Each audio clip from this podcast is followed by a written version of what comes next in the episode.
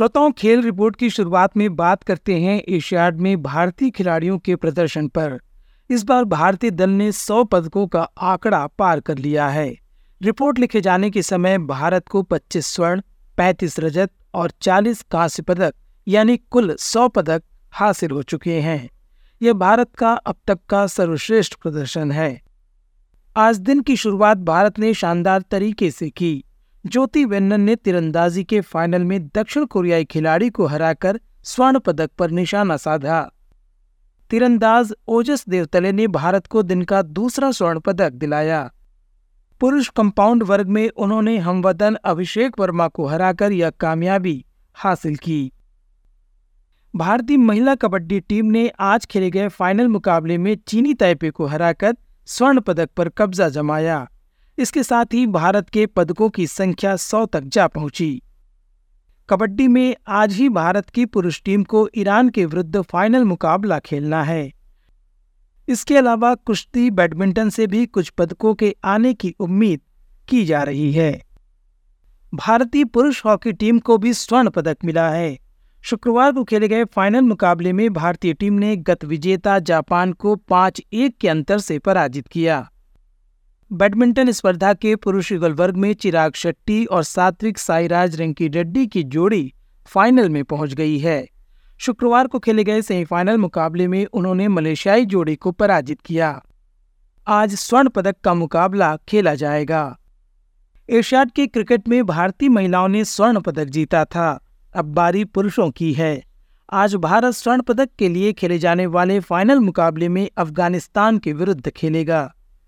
शुक्रवार को खेले गए सेमीफाइनल मुकाबले में भारत ने बांग्लादेश को नौ विकेट से पराजित किया। इस मुकाबले में बांग्लादेश की टीम ने पहले बल्लेबाजी करते हुए निर्धारित 20 ओवर में नौ विकेट पर छियानवे रन बनाए थे। भारत ने इस लक्ष्य को आसानी से हासिल कर लिया।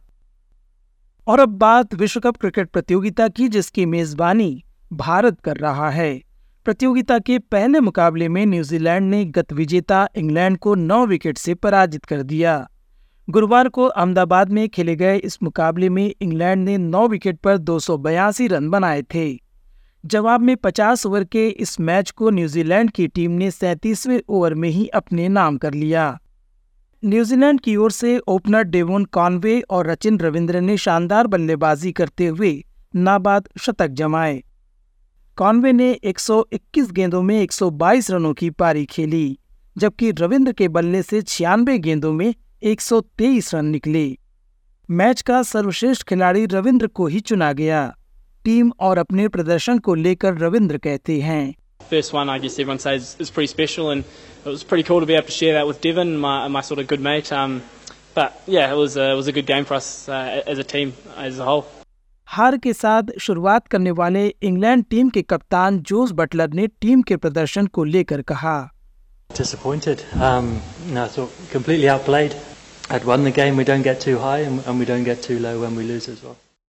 प्रतियोगिता में शुक्रवार को पाकिस्तान ने अपने पहले मुकाबले में नीदरलैंड्स को पराजित कर दिया हैदराबाद में खेले गए इस मुकाबले में पहले बल्लेबाजी करते हुए पाकिस्तान की टीम ने दो सौ छियासी रन बनाए थे इसके जवाब में नीदरलैंड्स की टीम केवल 205 रन ही बना सकी।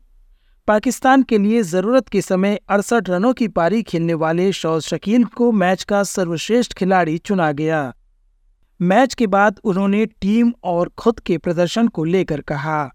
उस टाइम पे मेरा प्लान काफ़ी सिंपल था कि अगर आ, मैंने कुछ बॉलर्स को भी फोकस किया हुआ था नैदरलैंड के कि अगर ये आते हैं तो इन पे मुझे आ, अगर मुझे ऊपर से भी मारना पड़ेगा तो मैं चांस लूँगा और वही मैंने किया। अगर आप देखें आ, मैंने अगर मुझे ऊपर से भी चांस लेना पड़ा मैंने चांस लिया।